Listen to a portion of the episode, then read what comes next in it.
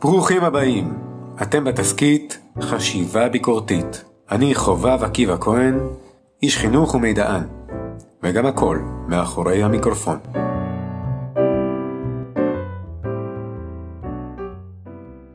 זה תלוי בקונטקסט. מה תלוי בקונטקסט? ההסכת הרגע התחיל, עוד לא אמרתי אף מילה. מילים לא משנות פה. ראית את הכותרת? איזו כותרת? לא, לא, אני, אני לא הסתכלתי. ופשוט התחלתי לדבר ולומר שזה תלוי בקונטקסט. לכולם ברור, לפחות בתקופה הנוכחית, מה הקונטקסט. אבל מה אם אתה לא שומע את זה עכשיו, אלא בין עכשיו לאחר כך? אם אתם לא מבינים מה הקונטקסט, חפשו בסביבות התאריך, כותרות וציטוטים, ואז תגלו את הקונטקסט. או שפשוט חכו איזה דקה, כי אני בטח אתייחס אליו. למה לא יכולתי להגיד במשפט הראשון מה הקונטקסט, ובמה זה תלוי? אם כבר דיברת על טרלול, מת, מתי דיברתי על טרלול? בכותרת. אה, אוקיי, מה שתגיד. אני לא יודע בדיוק למה, אבל משהו לחד אותי במילה טרלול לפני מספר שבועות. בהקשר שלנו, הדיבור עליה היה בהצבעה על הטרלול הפרוגרסיבי בשימוע. או אולי זה טרלולים חוזרים של דמויות כמו אילון מאסק, וציוצים וצייצנים. ואולי זה כי לפי סקר של מכון טרומן שיצא לאחרונה, אחד משני ישראלים מאמין באיזושהי תיאוריית קונספירציה, אפילו בקטנה, בנוגע למלחמה. את האמת, כבר הרבה זמן, ואולי מההתחלה, רציתי מאוד לדבר על הטרלה, שזו ביקורת שבשנים האחרונות נעשתה יותר ויותר שכיחה. כמו שאומרים, היא צוברת תאוצה. זה לא רק ציניות, סרקזם, אירוניה, משחקי מילים או נונסנס, ואולי זה תמיד היה. אנשים כמו דיוגונוס וחברים אחרים ביוון שעשו דברים מוזרים ואמרו דברים שנשמעים חכמים. ואולי כל הפילוסופיה כולה היא הטרלה אחת גדולה. למי שמנסה להיות מודע, זה מרגיש שאנחנו חיים בתוך מערה, מחילה, ואולי מנהרה. כזו של ארנב, או יותר נכון במוריה. אנחנו ברגע לפני שהבלרוג מגיע, וקופצים טרולים ומצייצים ומצייצים מכל פינה. הכל הפך להיות בדיחה. ואולי זה באמת התפקיד הנכון, קצת ביקורתיות, קצת מחשבה אחרת. אולי זה מקום להיות בו בעידן הידע, כלומר להיות טרול.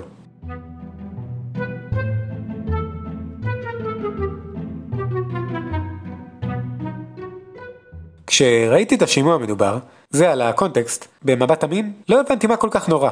אבל ככל שהזמן עבר, פשוט הכל נראה לי מטורלל. כולם מחפשים איפה להטריל, ולפעמים הבדיחה היא גם על חשבונך. הרגשתי משהו בפנים כזה, שהטרלול בשיח יצא משליטה. אולי הוא בעצמו איבד את הקונטקסט, כי הוא מרחף ולא מחובר לשום דבר במציאות. כי שלשום דבר אין משמעות או סיבה, והכל סתם גיבובי מילים בעלמא, אז מי שמדבר הוא גיבור השעה. כך אמירה שתלויה בהקשר, אולי בעצם מפרקת את כל ההקשר והקשר. אין קשר יותר בין מקרים שקורים לפוסטים שקורים, בין דיבורים לאמיתותם של הדברים. בהקשר הזה, עלו לי כמה מחשבות, שחשבתי לשתף. אולי יהיה בהם איזה תשובה, או הבנה יותר עמוקה של טרלול, והכוח שלנו נגד הטרלה. אם אתם נגדו, כמובן שזה תלוי בקונטקסט.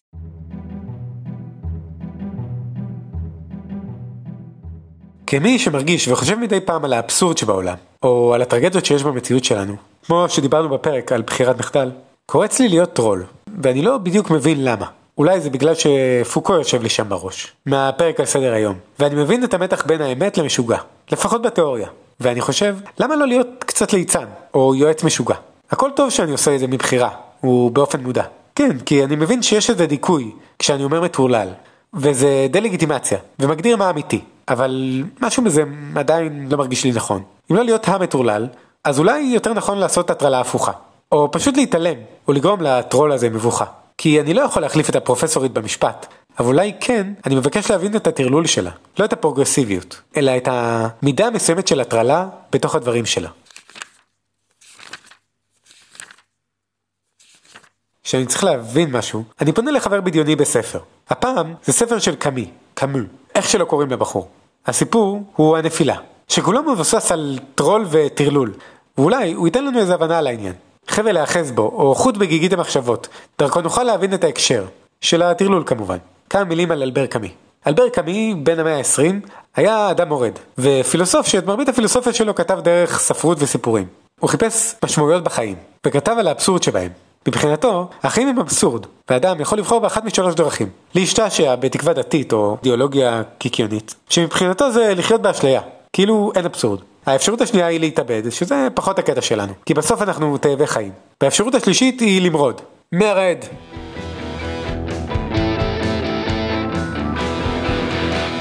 קאמי לרוב קידם את הדרך השלישית, כלומר להכיר באבסורד ובאכזריות של החיים. נכון, אולי למטרות אין משמעות, אבל המאבק והמודעות שמוביל לחופש במחדל הבחירה, לזה יש ערך. ואולי הוא גם יניב לנו רגעים של אושר. לפחות הוא ככה מציג את זה בקטנה במיתוס של סיזיפוס. איפה היינו?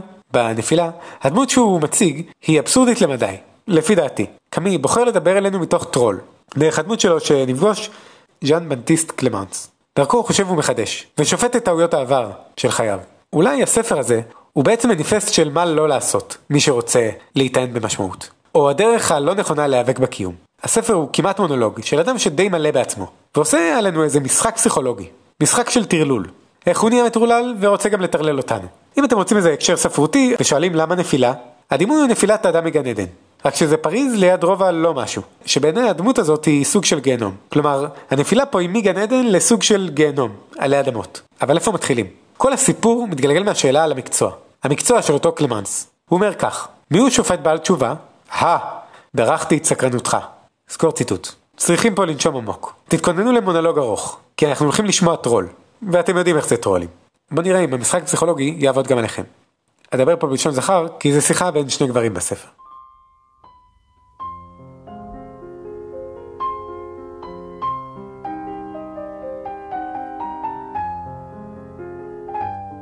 נפגשים איתו בבר פריזאי מלוכלך. ז'אן אומר כבר בהתחלה, תראה, אני לא שופט. אני רואה שאתה חשדן. וגם אני הייתי חשדן אם זה לא היה בניגוד לטבע שלי. כפי שאתה רואה. אתה שואל מי אני. בוא נגיד ככה, אני הייתי עורך דין מכובד לפני שבאתי לכאן. ועכשיו, אני שופט בעל תשובה. מה זה השופט הזה, אתה שואל? תראה, פעם הייתי במקום שאתה ואחרים קוראים לו נכון. הייתי איש מצפון. הרגשתי את החוק, והייתי מסופק מצדק. מהצדק שאני עושה, כעורך דין. בכלל, ביום יום. אתה יודע, אנשים שזקוקים לעזרה. כן, כולם יודעים ששם המשמעות והאושר, במצפון נקי. אל תשאל. אני הייתי עוזר ליתומים ואלמנות. וכל מי שצריך עזרה. הייתי אדיב ונדיב. אני לא מכיר עוד הרבה אנשים כאלה, עם כל הצניעות. כמו שאומרים, הייתי מנומס. איש טוב ירושלים. הייתי אדם כל כך טוב, שכל הזמן נעשיתי יותר טוב. אבל, אבל מה העניין? שתמיד הרגשתי בנוח רק כשהייתי בתחושת עליונות. ככה בכל מצב. תבין, אני נהניתי מהחיים, ומהידיעה כמה אני טוב. אין, צדיק יסוד עולם. לא, לא היו לי שלדים בארון. לא חטאתי אפילו פעם אחת. ככה זה בני אדם. כדי לקבל את האהבה שלהם, את הברכה שלהם, צריך להיות טוב. כולם יודעים את זה. תקשיב, כעורך דין עשיתי הכל. הכל כדי לעזור לנתבעים. אבל מה לעשות, מישהו יצא אשם, וריצה את העונש. ואני, אני הייתי פטור מכל חובה, מכל משפט, מכל עונש. לא תבעו אותי, אני רק ניסיתי לעשות צדק. איך אומרים? חייתי כמו בגן עדן. שמע, אני צנוע, אבל אני יכול לומר לך פה, אני פה הבן אדם הכי חכם והכי אינטליגנטי. כן? אפילו ממך. ככה זה בני אדם. אי אפשר לאהוב בלי לאהוב את עצמך. לא ידידים ולא נשים. אה? איפה הייתי? כל מה שסיפרתי לך, כל זה היה. היה הרגע שהכל התחיל להתפרק. עליתי אז על גשר דז'אר, הסתכלתי על הנהר, ועישנתי לי סיגריה. והרגשתי הכי טוב שאפשר. הכל היה מושלם. ואז, משום מקום, שמעתי צחוק מאחורי הגב שלי. הבאתי לכל מקום, ולא מצאתי מישהו שצוחק. ובאותו היום לפתע שמעתי את הקול הזה מכל מקום. גם מתחת לחלון שלי. הצחוק הזה, משום מקום, ממש ערער אותי. אתם יוצאים מהבר ונפגשים למחרת.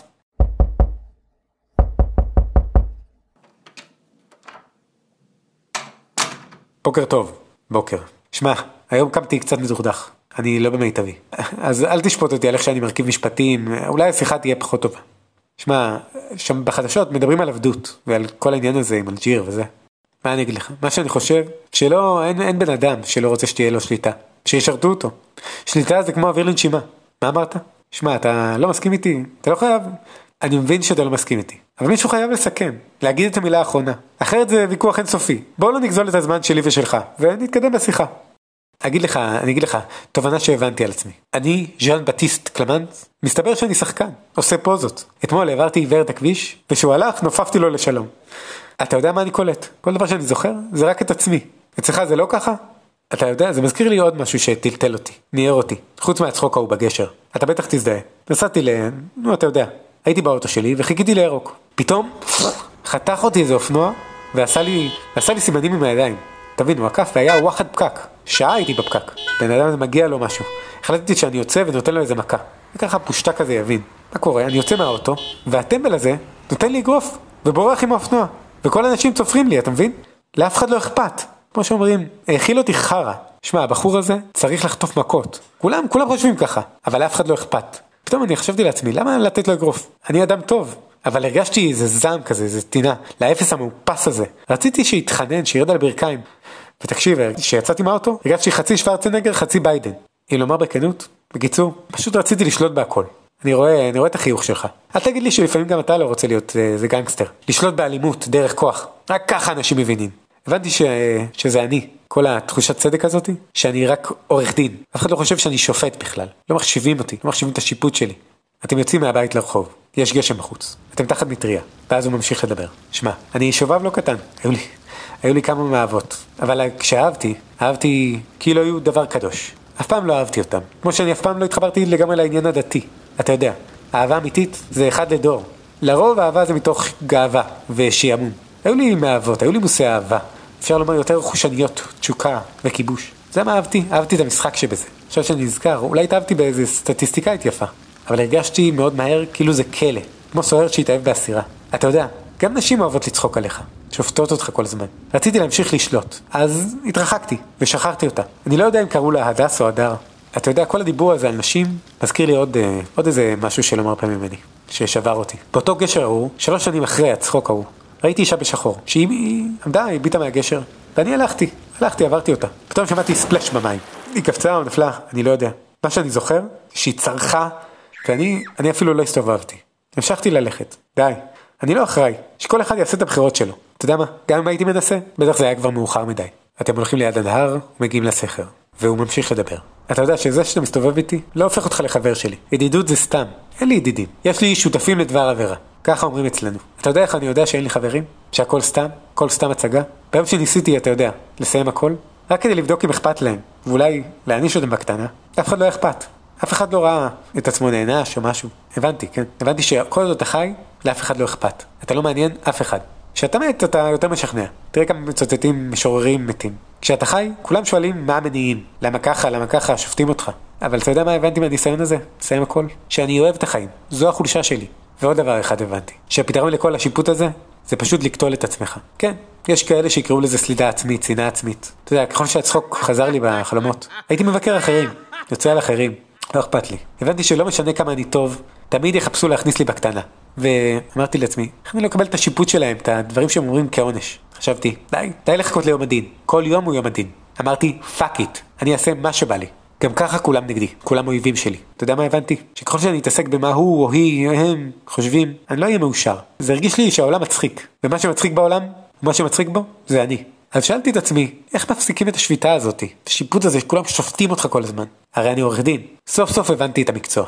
אני אבטיח לדבר אמת ואשקר ככל שניתן. אתה יודע מה? כולם רוצים לתקן אחרים, לחפש את הכישלונות שלהם. חשבתי לעצמי, איך אני לא אהיה אשם? והכל באפס מאמץ. בהתחלה ניסיתי בעזרת ציניות, להתאים את עצמי לצחוק, לכל מה שאקטואלי. כן, הייתי אדיש. ודווקא האדישות הזאת והציניות הזאת, שככה שום דבר לא חשוב לי, גרם לאנשים לאהוב אותי. אמרתי, אני לא רוצה את האהבה שלהם, לא רוצה את האהבה שלכם. לא משנה מה עשיתי, הבנתי, שופטים אותי, אוהבים אותי, לא רוצה את זה. לא משנה מה עשיתי, הבנתי שהם, שהם ישפטו אותי. אז פיתחתי לעצמי מסכה. הרי, הרי כל החיים במה, לא ככה? אתה יודע מה? זה מה שעשיתי. אתה יודע מה עשיתי? התחלתי בשיחות ובכלל להאשים את עצמי. וכל פעם ההאשמות שלי ניסו יותר טובות, יותר, יותר כואבות ככה, יותר עסיסיות. אתה יודע, כמו, כמו שישו אומר, לתת את הלחי השנייה. שמע, כולם שופטים אותנו, כולם אשמים, כולם צלובים. זה מה שכולם עושים, שופטים אותך. אל תחיה באשליה. אתה יודע מה, מה חשבתי? שאדם שבאמת מקבל את החוק, שבאמת מקבל את השפיטה, לא פוחד מהדין. אין, אין באסה גדולה יותר מלהישפט ללא חוק. כשאתה מבין את החוקים, מה לעשות שכולם שופטים אותך? תבין את החוק, תבין את החוקיות, שחק על זה, אל תחיה באשליה. אבל היום זה יום המזל שלך. אתה זוכר בהתחלה שאלת מה אני עושה? אה, לא שאלת, לא מעניין. אני כבר לא בדיוק עורך דין. אני זה שמכריז על החוק. בקיצור, אני שופט בעל תשובה. שופט שלא ניתן לשפוט אותו. מה תגיד על זה? ביום למחרת, אתה מגיע אליו הביתה, כי הוא אומר שהוא חולה. אתה אמור לעזוב את פריז בקרוב. רק באת להגיד שלום.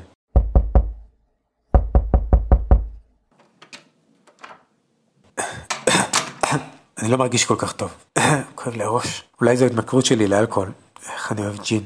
כן, אני רואה שאתה רוצה להמשיך את השיחה מאתמול. מקווה שכבר הבנת, אם אתה לא טמבל כמוני. לא היית כמוני, צריך לעבור את כל הטרלול הזה. להבין שלעולם, לאדם, אין מחילה בעולם. לאף אף בן אדם. אין כוונה טובה, אין טעות מכובדת, אין כישלון של מקרה, אין נסיבות מקילות. מה שיש, זה ששוללים את החירות שלך. כן, כן, אתה והדת שלך לא, לא, לא יעזרו. כן, אמרתי. אפשר לשפוט אחרים שאתה לא שופט את עצמך. לפחות נראה לי שאמרתי את זה. אבל מה הקטע? שאתה שם אשמה על עצמך, אז אתה יכול לשפוט אחרים. זה המקצוע. אתה מבין? צריך להיות שופט שפיט כדי להיות שופט. כזה אני. מתוודה כל הזמן. כל אשמה שתאשים אותי, אני כבר חשבתי, ואמרתי אותה. מה שאתה חושב עליי, מה, מה אתה חושב עליי? שאני חרא של בן אדם. בסדר, כן, אני יודע שאני חרא של בן אדם, שמע, אני חרא של בן אדם.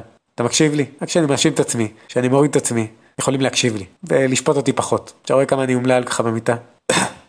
תשפוט אותי אותו דבר? אני עושה בשבילך את העבודה, בשביל כולם את העבודה. לאף אחד אין טענות, כי אני כבר טענתי את כולם בעצמי. אתה יודע מה אני אתוודע על עוד דבר. סוף סוף זה מחזיר לי את תחושת השליטה. שוב אני שולט. שוב אני שולט בשיפוט. הבנת מה אני עושה? שיפוט בלי שפיטה. וואי וואי וואי, תראה את השעה. כדאי שתצא, שלא תפספס את הספינה. יאללה ביי.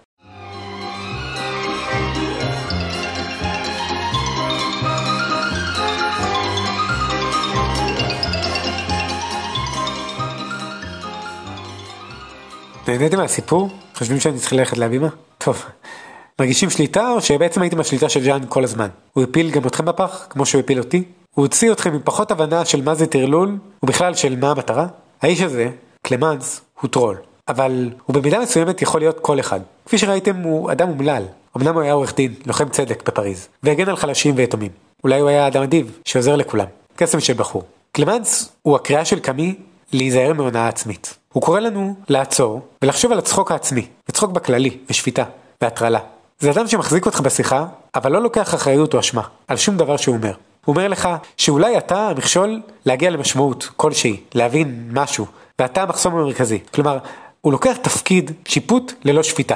שזה סוג של הונאה. קמי קורא לנו להיזהר מלפתח אשליות על מי שאנחנו מסתכלים, מסתכלים עליו כמופת. כי כולם מתחזים, או יכולים להתחזות. ז'אן, אולי כמו כולנו, לפי דבריו, רוצה להרגיש מעל, להרגיש עליונות. לא רוצה להישפט, הוא רוצה להיות בשליטה. והוא מאוד מהר מבין אילו הערכים הנכונים, איך נכון לדבר. וכך הוא מתאים את ההופעה שלו אלינו. אבל בעצם הוא לא מתאים את ההופעה שלו אלינו, אלא זה המופע שלו. הצחוק מטלטל אותו, האישה בנהר מטרללת אותו, והאופנוען גורם לו לטרלול.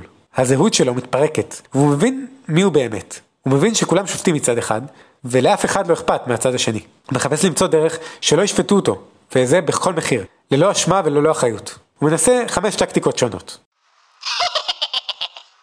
הראשונה היא חברים. הוא במידה מסוימת אומר לנו, אנחנו מוכרים חברים לסימפתיה, לא להשראה. לחזק את האמונות שלנו, שאני צודק ואחרים טועים. הוא נשען על החברים, שלא שופטים אותו. אבל ככל שעובר הזמן, הוא מבין שלחברים שלו לא אכפת, וגם הם שופטים אותו. יש לו עוד ניסיון, עוד אסטרטגיה. לצאת מהשיפוט על ידי להתנתק מהעולם, להתמכר למשהו, לכל מיני דברים. לשתות, להירדם, ולחיות החיים הקטנים. אבל הוא מהר מאוד מבין שהוא צריך מגע עם העולם. וההסתגרות הזאתי מובילה למוות בסופו של דבר. הניסיון השלישי שלו הוא להתאהב. אצלו זה יותר מפגשים אינטימיים. הוא מנסה לאהוב, אבל באהבה הוא מאבד את השליטה, ופוחד להיפגע. ולהישפט משיחה קלה ועד החיים במיטה. הוא מבין שאין לו נחמה. במקרה הטוב, אולי בהתאהבות, באהבה הזאת הייתה השעיית שפיטה. אבל הוא מפחד ממנה. ומאבד את השליטה, הוא בוחר להיפרד ולנסות לשכוח את כל מה שהיה. להשאיר את זה מאחורה. האפשרות הרביעית, האסטרטגיה הרביעית שלו, שבה הוא מתמקד, היא להיות טרול. הוא מבין שהוא לא בדיוק חייב להיות הדמות שלו, הוא מחבל בדמות שלו, ובונה לו דמות שלא אכפת לה, או שעושה מה שבא לה. זה לא שהוא הוא שמבקרים אותו, הוא יכול להגיד זה הדמות שלי, זה לא אני, אני רק משחק, אני רק הדמות, תשפטו את הדמות, ואל תדאגו, אני תמיד בדמות כזאת או אחרת. יש עוד פתרון טרולי לקלמנס, וזו הברירה האחרונה.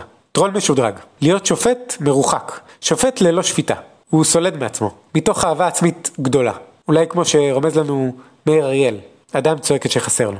הוא עושה וידוי וממהר לשפוט את עצמו לפני שאחרים יבקרו אותו. ככה, ככל שהוא שונא יותר את עצמו, אי אפשר לומר עליו מילה. וככה מאבדים את ההתנגדות והכוח של הביקורת, בשל הכנות שלו. הוא לכאורה מתחיל ממעמד נמוך, מעמדה נמוכה, או לא מעורבת, אבל בהפוך על הפוך, רק ככה הוא יכול לשפוט, ללא השלכות, ולצאת כנגד כולם, בלי אשמה או אחריות. אני פשוט חרא של בן אדם, אבל גם אתה די דומה לצואה. וזו אולי האסטרטגיה שהייתה לאורך כל הנפילה. ואולי זו הדרך בעזרת המילים לפרק את הקונטקסט, את יחסי הכוחות, ולגרום לכם להרגיש פחות טוב,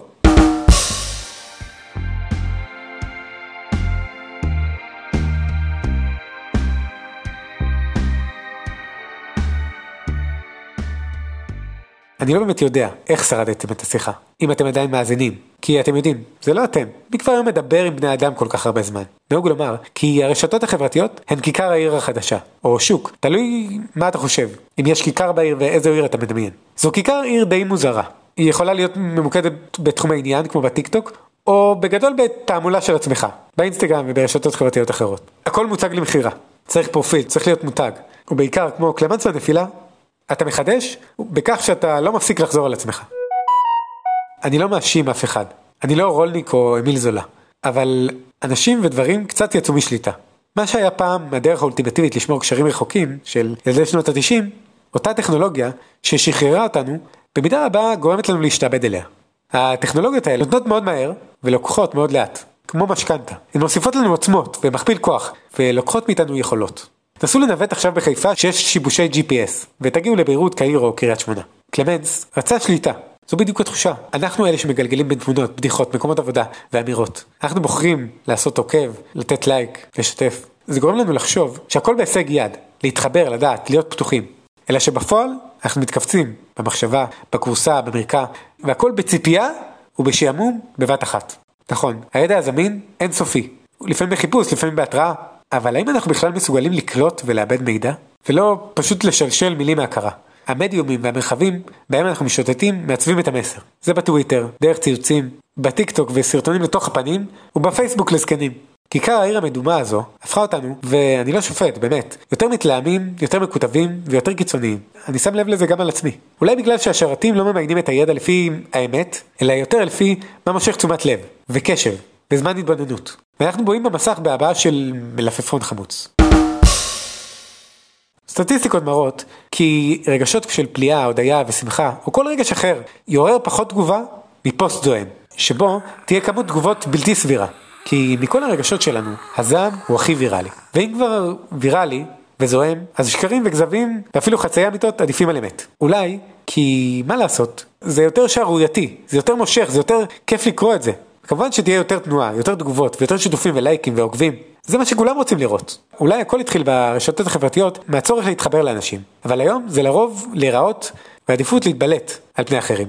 ככה, לכל אמירה ובייחוד של טרולים, יש קהל, אבל הוא מרגיש מוגן מאחורי המקלדת, ואנחנו מרגישים אנונימיים, כי למי אכפת? ועוד יום זוועה. מיכה גוטמן, שהזכרנו בפרק הקודם, טוען במהפכת הקשב שהמהפכה הדיגיטלית הזאת אולי תפורר את הסביבה הפוליטית. בקיצור, טרלול רעיוני יכול פה להצטרף לטרלול דיגיטלי.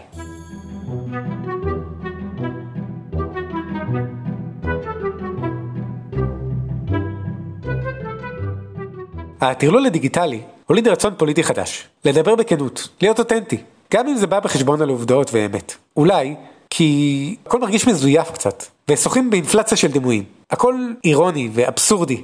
ואנחנו מה לעשות, בעולם כזה, מאמצים את העמדה של קלמנס. זו עמדה מתגוננת, שאי אפשר בה להפסיד. עמדה עמומה, שמנטרלת כל אפשרות לביקורת והתנגדות. הדרישה הזאת לכנות ולחשיפה ושקיפות מדומה, הם לא לשיפוט הציבור, הקהל. הדרישה לכנות היא כשלעצמה נותנת לגיטימציה להכל. ככה עמדות אלימות, גזעניות, או פשוט כאלה שמבוססות על שקרים, מקבלות כפיים, לייקים, שיתופים, ותשואות על האומץ, איזה אומץ יש בחשיפה. לא משנה מה התוכן האמירה או ההודעה. ככה נטייה לחפש את הכנות, מרחיקה אותנו מהאמת. אז מה עושים? אנחנו במשחק פסיכולוגי. במרחב פיזי ודיגיטלי יש המון דברים שלא מקובלים אלינו, אבל אנחנו חייבים לקבל אותם. אנחנו חיים, ברגע הזה, בפרדוקס הסובלנות. בו חברה סובלנית חייבת להיות בלתי סובלנית לחוסר סובלנות. כבר מייקל וולצר שאל, האם עלינו לסבול את הלא סובלני? אולי זה רק אני. בעיניי, סובלנות הפכה לערך או מטבע לשון ריק מתוכן. סיסמה חלולה, בפי אנשים שצועקים חזק, טרולים, או באמת אנשים שמצייצים מתוך כאבים ותחושת צדק עמוק בפנים. אולי יש פתרון מסוים, והוא נמצא בהבדל בין המילים סובלנות לטולרנטיות. בין הערך הגדול שיש לסובלנות לפעולה של טולרנטיות. והיא יכולה להוות איזה חשיבה והתנגדות למרחבים הדיגיטליים והפוליטיים. אולי השאלה שוולצר שאל היא בכלל שאלה רטורית. האם עלינו לסבול את הלא סובלני? אנחנו חייבים להיות טולרנטים. עלינו לפתח אסטרטגיה של התנגדות. היא לא תקרה מעצמה. כאן נזכיר את קאנט. עבור קאנט אחת מהתשובות המוסריות היא עשה את פעולתך כך שהאנושות הן שבך והן שבכל איש אחר תשמש לעולם גם תכלית ולעולם לא אמצעי בלבד. סגור ציטוט. אני לא יודע אם חיקיתי אותו כמו בפרק הראשון. מה לעשות, הקונטקסט השתנה. אני לא חושב שלכל טרול או טרלול יש כוונות רעות. אני לא טולקין. אבל אני כן חושב, חשוב בשדה לייצר מרחב בטוח, ולא רק מרחב ניגוח. מה עושים? איך נקדם את הקונטקסט? לעולם לא אמצעי בלבד. במרחב הפוליטי והדינמי. חסר לנו דרך לחשוב, להתנגד. אותה אני מכנה טולרנטיות. מהניסיון החינוכי שלי, אני יודע שילד שמרביץ או מקלל את חבריו, בסוף יעזבו אותו, או יפחדו ממנו. כולם יחכו לרגע שיוכלו לברוח, או לצאת כנגדו במינימום פגיעה. אולי זה לא רק בכוח המדינה, המוסדות, הטכנולוגיה, או התקשורת לקדם טולרנטיות. זה בתוך הדינמיקות שלנו, כסובייקטים חושבים, כקהילות. גבולות ותקינות לא יעזרו פה, אלא חיפוש הטרלול, התמודדות איתו, כהתנגדות, מתוך דיבור ופשוט לעשות.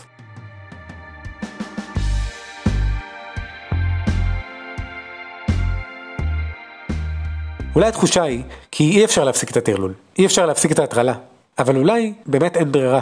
אנחנו חייבים לעשות פעולה עצמית וקבוצתית. אנחנו צריכים להיאבק על הגבולות והלגיטימיות במשחק הפסיכולוגי הזה. אז כמה דברים שכדאי לעשות, כדי לקדם את הכוח הטולרנטי שלנו, את הכוח שלנו נגד הטרול במשחק הפסיכולוגי הזה.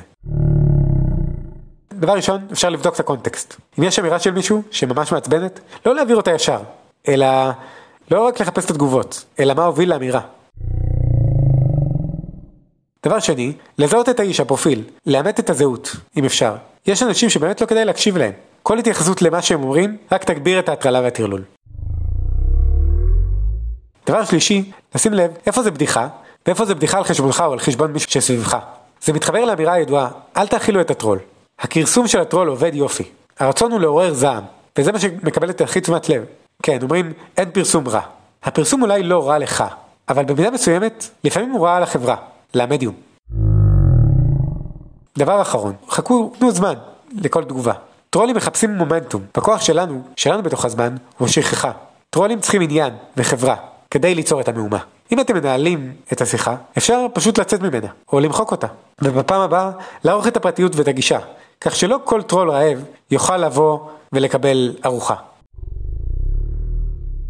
הפרק הזה היה טרלול אחד ארוך. לא מצאנו את הקונטקסט. לא הבנו את הקונטקסט עד הסוף. אולי קצת הבנו במה הוא תלוי. אז אני רוצה לצאת מתוך הקונטקסט, לתת שני משלים שאותי מחברים לתוך הקונטקסט הזה. ואולי נותנים לי את ה drive הזה להילחם בטרולים. כי בכל זאת, טרולים וטרלול יכול להיות דבר מפחיד.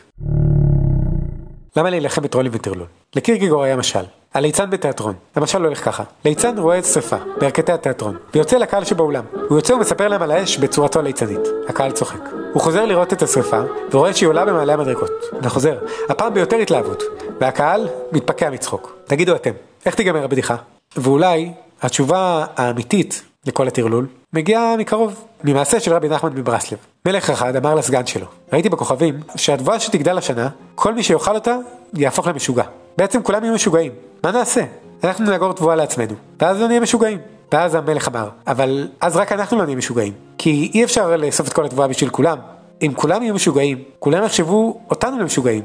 ובגלל זה גם אנחנו נצטרך לאכול מהתבואה המשגעת. אני אגיד לך, אמר היועץ. אני אגיד לך מה נעשה. נסמן סימן על המצח. כל אחד על המצח שלו. ואז, גם אחרי שנאכל את התבואה, ונהיה משוגעים, נוכל להסתכל ולהבין כי אנחנו משוגעים. תודה על ההקשבה.